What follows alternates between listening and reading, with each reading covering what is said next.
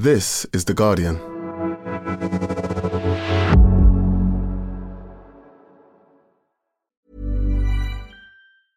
Hey, I'm Ryan Reynolds. At Mint Mobile, we like to do the opposite of what Big Wireless does. They charge you a lot, we charge you a little. So naturally, when they announced they'd be raising their prices due to inflation, we decided to deflate our prices due to not hating you. That's right. We're cutting the price of Mint Unlimited from $30 a month to just $15 a month. Give it a try at mintmobile.com slash switch. $45 upfront for three months plus taxes and fees. Promo rate for new customers for limited time. Unlimited more than 40 gigabytes per month. Slows. Full terms at mintmobile.com. Tired of ads barging into your favorite news podcasts? Good news. Ad-free listening is available on Amazon Music for all the music plus top podcasts included with your Prime membership. Stay up to date on everything newsworthy by downloading the Amazon Music app for free or go to amazon.com slash news ad free. That's amazon.com slash news ad free to catch up on the latest episodes without the ads.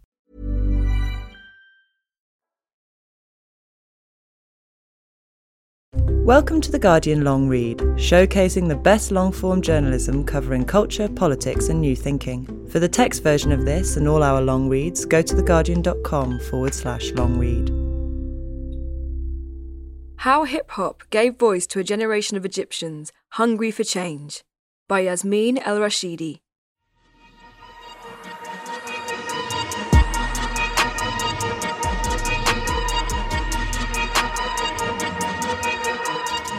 As a child growing up in Egypt, I learned that politics could put you in jail, if not simply get you vanished away.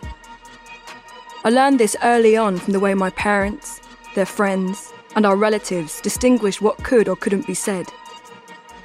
If we broached a subject that was out of bounds, we were brought to silence by stern eye contact from an elder. Rumours were rife about what happened to a classmate's father. We heard snippets of things but knew we could never ask outright. There were subjects never to be addressed. Things didn't change much, even as Egypt became more open in the early 2000s with the arrival of the internet and widespread access to mobile phones. The government had so successfully indoctrinated citizens, partly through patronage, partly through fear, that few dared to speak out, even if asked to. As a journalist, working in the country from the age of 18, I was quick to learn the red lines, as we referred to them, the clear parameters of what could or could not be broached. Red lines were considered, tiptoed toward, and never crossed. But the Egyptian revolution of 2011 changed this in fundamental ways. It was a surprise to everyone that the revolution unfurled with the speed and impact that it did. Even though there were indications throughout 2010 that something in the political landscape and imagination was shifting, the result of a confluence of predicaments and events. In the span of six months between the summer and winter of 2010, power cuts had become daily occurrences and the prices of basic commodities rocketed. Grievances were high. People felt pressured by the inconvenience and economic difficulties of managing the basic needs of their everyday lives. Adding to the backdrop of all this were protests raging in nearby Tunisia, which Egyptians watched closely via satellite television.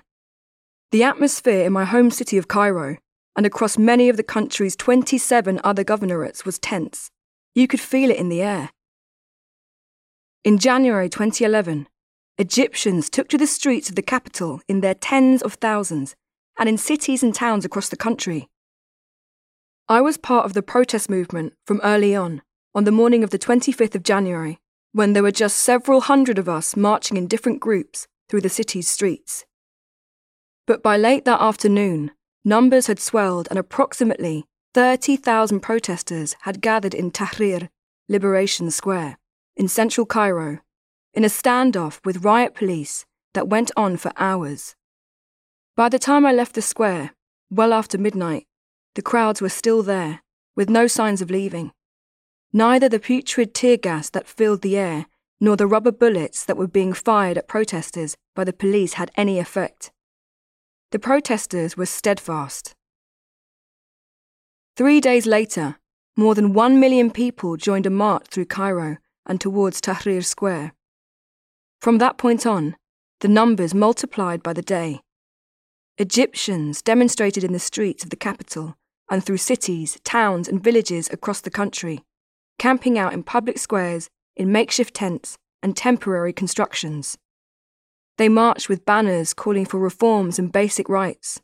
They used pots and pans for percussion. They chanted mantras such as the most popular refrain bread, freedom, social justice. And they broke into song.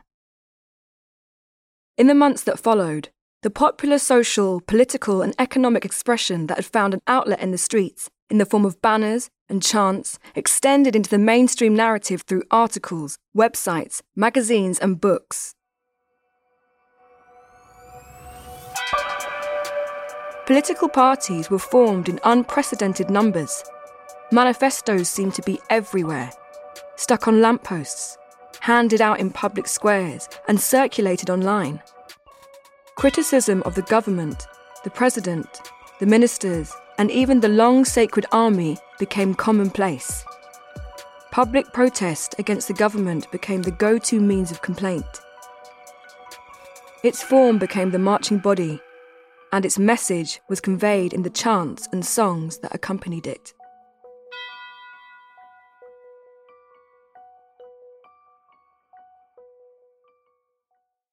For anyone who participated in the 18 days of protests in 2011 that led to the ousting of Hosni Mubarak, the early days of the revolution, when people camped out in Tahrir Square, had the feeling of a festive event, somewhat like a concert. Rami Essam, then in his early 20s, was one of the singers who brought music to the heart of the revolution. During the height of the uprising, Essam performed in front of the hundreds of thousands of Egyptians gathered in and around the square. He got up on a small platform set up for political manifestos, brought out his classical guitar, and started to sing political rock. Slowly, he commanded the attention of all those in the square who could hear him. Word spread, and the crowds around him grew. He would scribble down his lyrics at night in the tent he shared with friends.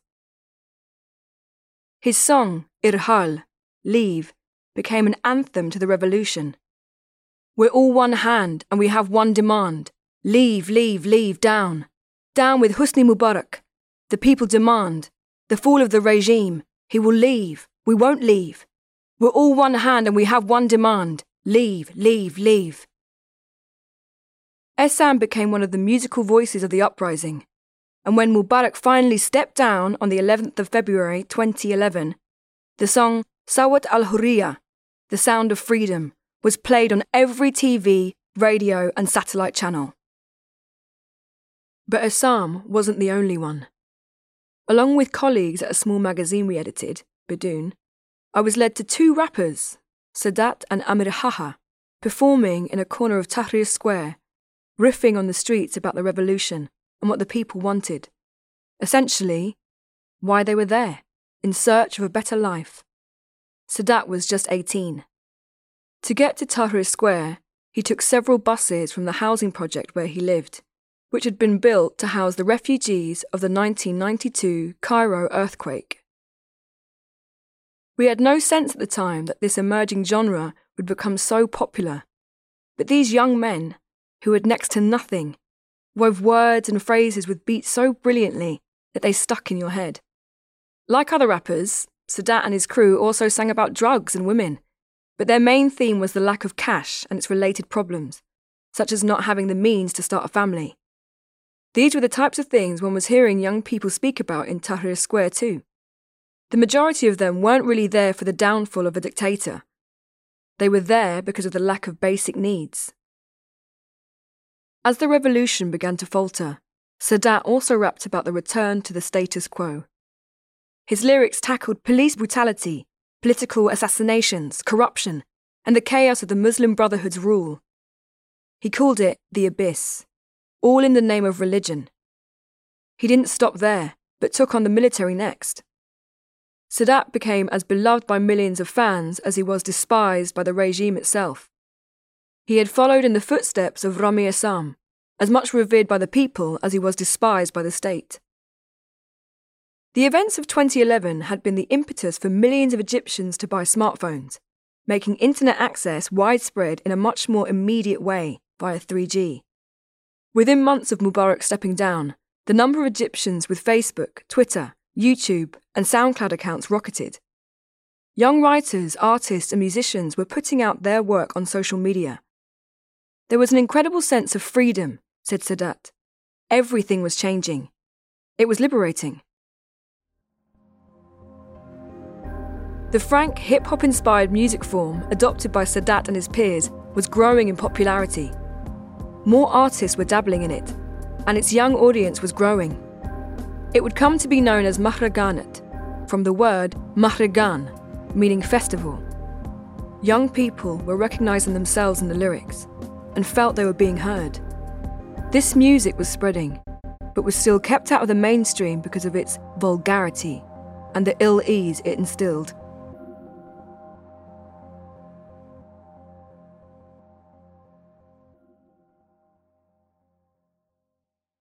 Those of us who partook in the revolution, or uprising, never expected the sense of agency to end. But it disintegrated when the army formally came to power after the overthrow of Mohamed Morsi in the summer of 2013 and the contrived election the following spring of then Defence Minister and Army General Abdel Fattah el Sisi. Muslim Brotherhood members were rounded up in their hundreds and thrown in prison.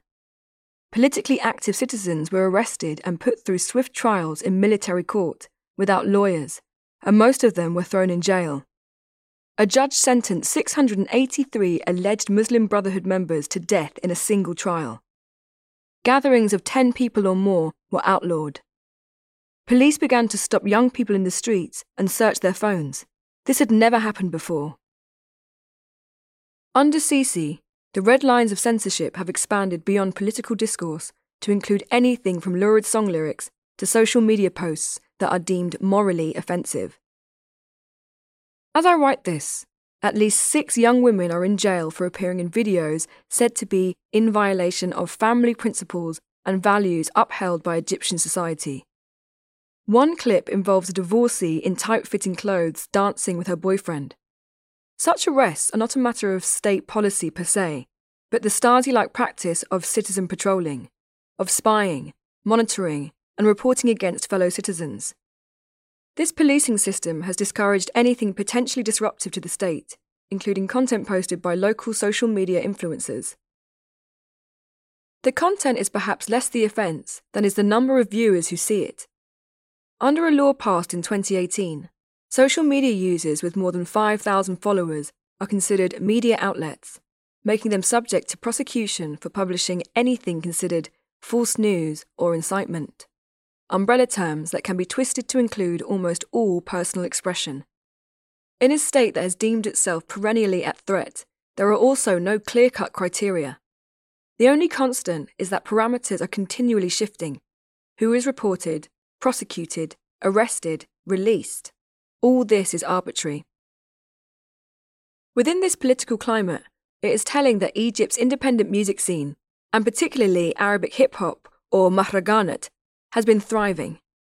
Borrowing from US artists such as Snoop Dogg, Tupac, Eminem, and Jay Z, and from the earlier history of hip hop, these Egyptian artists write lyrics that are grounded in deeply personal, political, sexual, and socio-economic realities everything the government would prefer citizens not to speak about, and the kind of material that citizen patrols love to report. The artists rap about their own lives, their neighbourhoods, their rivals, and their personal economic and political battles, as well as their successes money, women, dreams. In one song, for example, the duo, Oka and Ortega, rhapsodize about drinking alcohol and taking drugs, both considered blasphemy in Islam, and the drugs, needless to say, punishable with jail. You're sitting alone, idle minded. Satan is leading you to the wrong path. He keeps telling you, Let's play, dude. Let's play, dude. Why don't you play? Dude, let's play, dude. Let's play. Dude, you want to be a man of principle? Quit the drugs and say, I'm starting. Satan comes and keeps telling you, Drink, dude. Drink, dude. Light it, dude. A growing league of local artists, most in their 20s, boasts millions of followers online. They have sold out concerts at licensed venues, but also at street weddings and private parties, even as the state has repeatedly attempted to shut them down. Many of these artists were too young to properly partake in the Egyptian revolution. Most were in their early teens or younger. But they came of age at that moment of rupture when everyone was speaking out.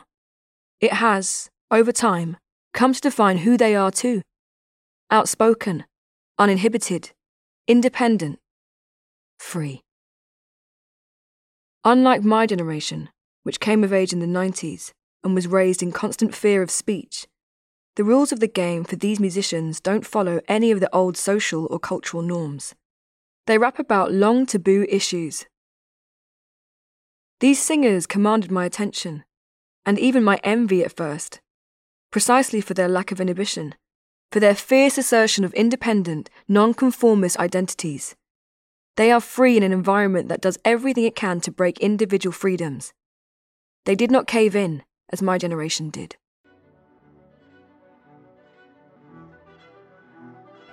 About 60% of Egypt's population, or 65 million people, are under the age of 29. So it is no surprise that these young musicians have millions of fans at their command.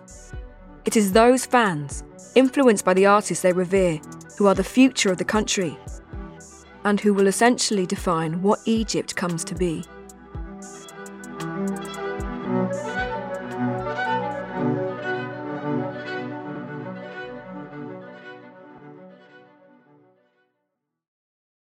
Thanks for listening to The Guardian Long Read. We'll be back after this. Tired of ads barging into your favorite news podcasts? Good news. Ad-free listening is available on Amazon Music for all the music plus top podcasts included with your Prime membership. Stay up to date on everything newsworthy by downloading the Amazon Music app for free or go to amazon.com slash news ad free. That's amazon.com slash news ad free to catch up on the latest episodes without the ads. The audio long read is supported by BetterHelp. Here's a question. If you had an extra hour in your day, what would you do with it? Watch TV? Read a book? Mm, meet up with a friend? Mm, maybe a little nap? A lot of us spend our lives wishing we had more time. But for what? Perhaps to best answer that, you need to work out what's truly important to you, then make that a priority. Therapy can help you work out what's most important to you. It isn't just for those who've unfortunately experienced trauma in their lives. Therapy can be helpful for learning positive coping skills and for setting boundaries. It can empower you to be the best version of yourself. If you're thinking of starting therapy, give BetterHelp a try. It's entirely online and designed to be convenient, flexible, and suited to your schedule. Just fill out a brief questionnaire to get matched with a licensed therapist and switch therapists anytime for no additional charge. Learn to make time for what makes you happy with BetterHelp. Visit betterhelp.com slash audiolongread today to get 10% off your first month. That's betterhelp, H-E-L-P dot com slash audiolongread.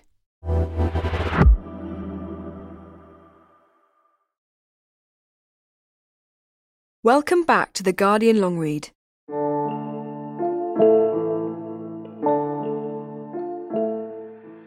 Marwan Pablo is among Egypt's most popular and successful young rappers. He was young when the revolution erupted, but old enough to know what it promised for the lives of people like him. For the 18 days that Egyptians had been camped out in squares across the country, it was clear that most of the youth were there for the promise of better lives, better homes, better neighbourhoods. These promises had essentially dissipated by 2015, when the government's witch hunt against the Islamists reached its peak.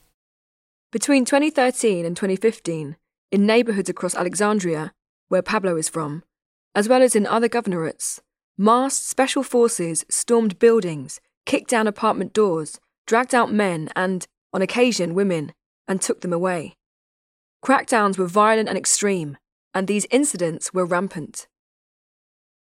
It was not easy to be a young man at that time, and certainly not one from the working class or from a conservative neighbourhood.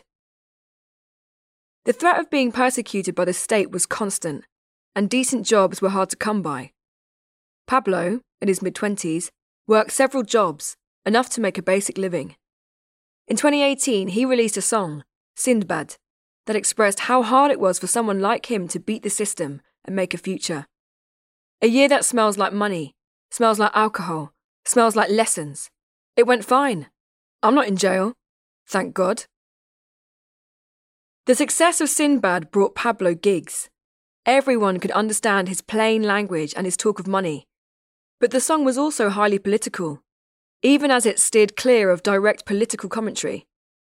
Sinbad had echoes of Jay Z rapping as a black man subjected to racism, but in Egypt, Pablo was rapping about class.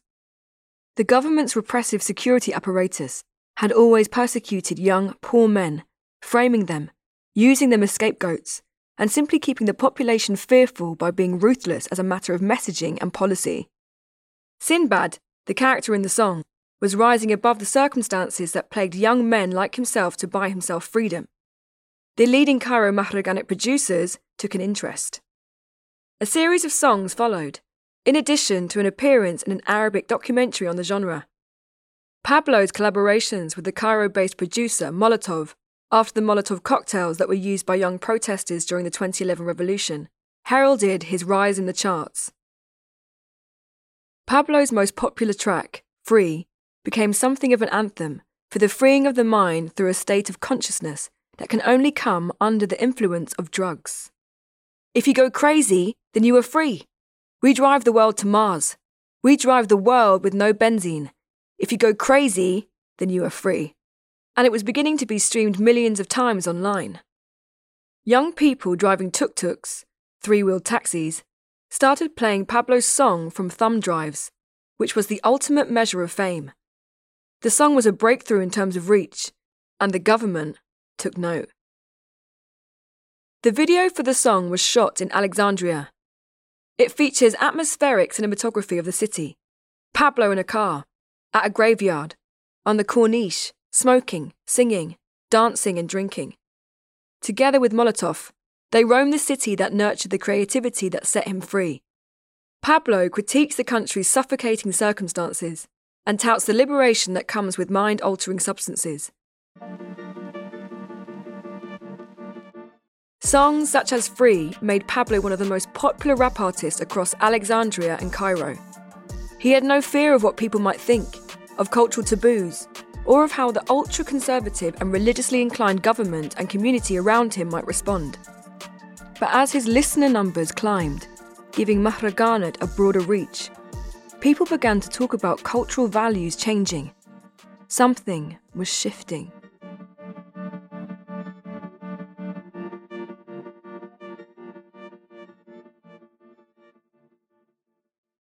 When I set out to write about the Mahraganat scene several years ago, I believed that the music was spawning a movement that would generate political change. It seemed like a vast and important shift. This young generation of artists, who were speaking about realities and opinions that preceding generations had been too fearful to explore publicly. Here, finally, was a sizable segment of the population being vocal about relationships, drugs, alcohol, issues that were never previously deemed appropriate for general conversation. What was even more striking was their willingness to talk about the political realities suffered by tens of millions of Egyptians, the economic hardships, inequalities, and the extreme control of public opinion and debate. It was a massive break from the past. It seemed like the core ingredient for change would be what was conceived in Tahrir Square the ability to discuss problems openly, publicly, with resonance. Only then could a public consensus be gained and solutions collectively reached. Music seemed like a solid starting point. That hope has been complicated in part due to the rule of Sisi, who has constructed a parallel system to the government that is commanded by the army and steeped in censorship and control. Although the music scene has been somewhat uncontrollable, with its reliance on international platforms like YouTube, SoundCloud, and Spotify. Every other means of public debate and expression has been quashed. The hope for a pluralistic political system was given up on long ago. When the president ran for re election, every potential opposition candidate was threatened, arrested, or otherwise intimidated by the state. Opposition, which is a prerequisite for a healthy political environment, has been all but shut down. Public consensus no longer matters to the government. In a recent interview, Sisi said that the country is being rebuilt, and the stories of individuals can't factor into that equation. More and more, the situation feels like a political time bomb. As Sisi pours billions of dollars into megaprojects that line the pockets of his entourage and their business allies, the country is facing its most severe economic crisis in decades. Debt is at a record high, and inflation has soared. The extreme wealth of a new class of multimillionaire generals and their families is being rubbed in the face of a vast youth population that has no means and no real chances of making a living. Good jobs are hard to come by. Wages are generally low. The only thing that these young people do seem to have and hold on to as a symbol of hope is those music stars, whose footsteps they want to follow in. But sometimes the music itself seems to stir up further anger and frustration. These sentiments and energies are very tangibly simmering among some fans and artists. In the last few years, before and then after COVID, I found myself becoming increasingly uncomfortable around some of these groups. But I came to realise that for the majority of young people, the music is unleashing energy that has been pent up inside them as a result of unmet material wants, and a sense of futility in imagining a tomorrow that is any different from their current situation. Life is about today, one fan in a group of young men told me, his friends nodding in agreement beside him. I'm 22 and there is no future so let me do what I want today. That translates into roaming the streets, listening to music, sometimes breaking things. I throw bottles at buildings because it feels good, he says. It's like a release. At the start of the Egyptian academic year that began in October 2022, the government issued a blanket ban of Mahraganat music, as well as weapons and tight clothing, on university campuses nationwide. The rules covered anything inappropriate, too tight, ripped, distressed, or see through, along with shorts, flip flops, and leggings. Traditional jalabiyas, robes, were also banned. Weapons included fireworks and flares alongside knives and guns. A note against eating, smoking, or drinking in lecture halls was also included in the statement. And although it was not directly stated, this was assumed to mean alcohol. The country's most widely watched television hosts all took up the issue on their nightly segments, debating the necessity for this kind of control, but also asking aloud what had happened to our society. The values of our society are broken, was the most frequent refrain. As Egypt negotiated a new bailout package from the IMF last autumn, which involved a proper float of the currency, which has historically been pegged to the dollar, prices increased again. In the course of two days, the Egyptian pound lost 35% of its value. Headlines spoke of shortages of rice, chicken, eggs, not because they weren't actually available, but because traders were hoarding supplies in order to release them later at higher prices. People began to murmur about bread riots, and what the revolution of hunger might look like.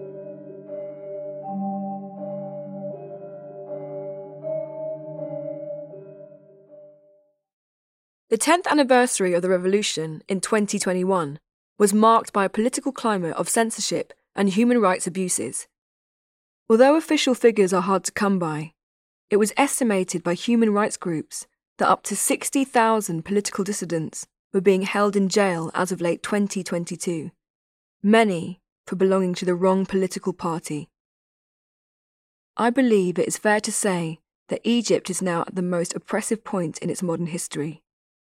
Government and army officials have often been quoted saying that the long standing emergency rule measures have been necessary to avoid the kind of chaos seen in Syria or the political mayhem experienced under the Muslim Brotherhood's rule.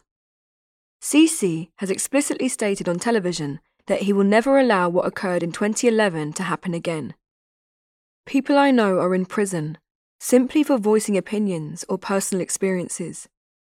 One friend, Alaa Abd El Fattah, a blogger, computer programmer, and activist, was arrested in 2019 for a Facebook post and has been in prison ever since on fabricated charges of spreading false news that undermined national security.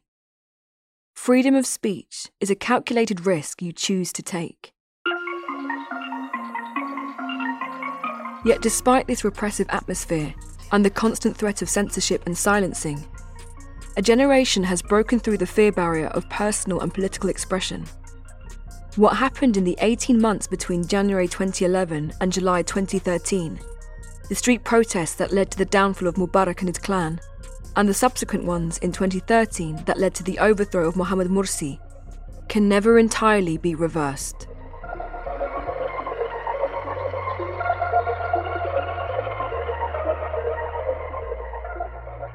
That was How Hip Hop Gave Voice to a Generation of Egyptians Hungry for Change by Yasmine El Rashidi.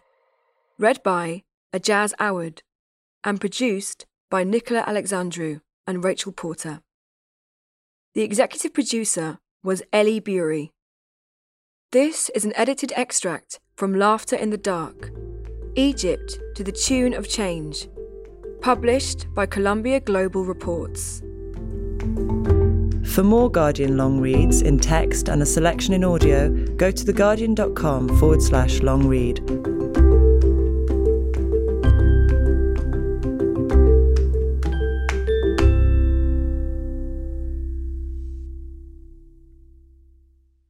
This is The Guardian.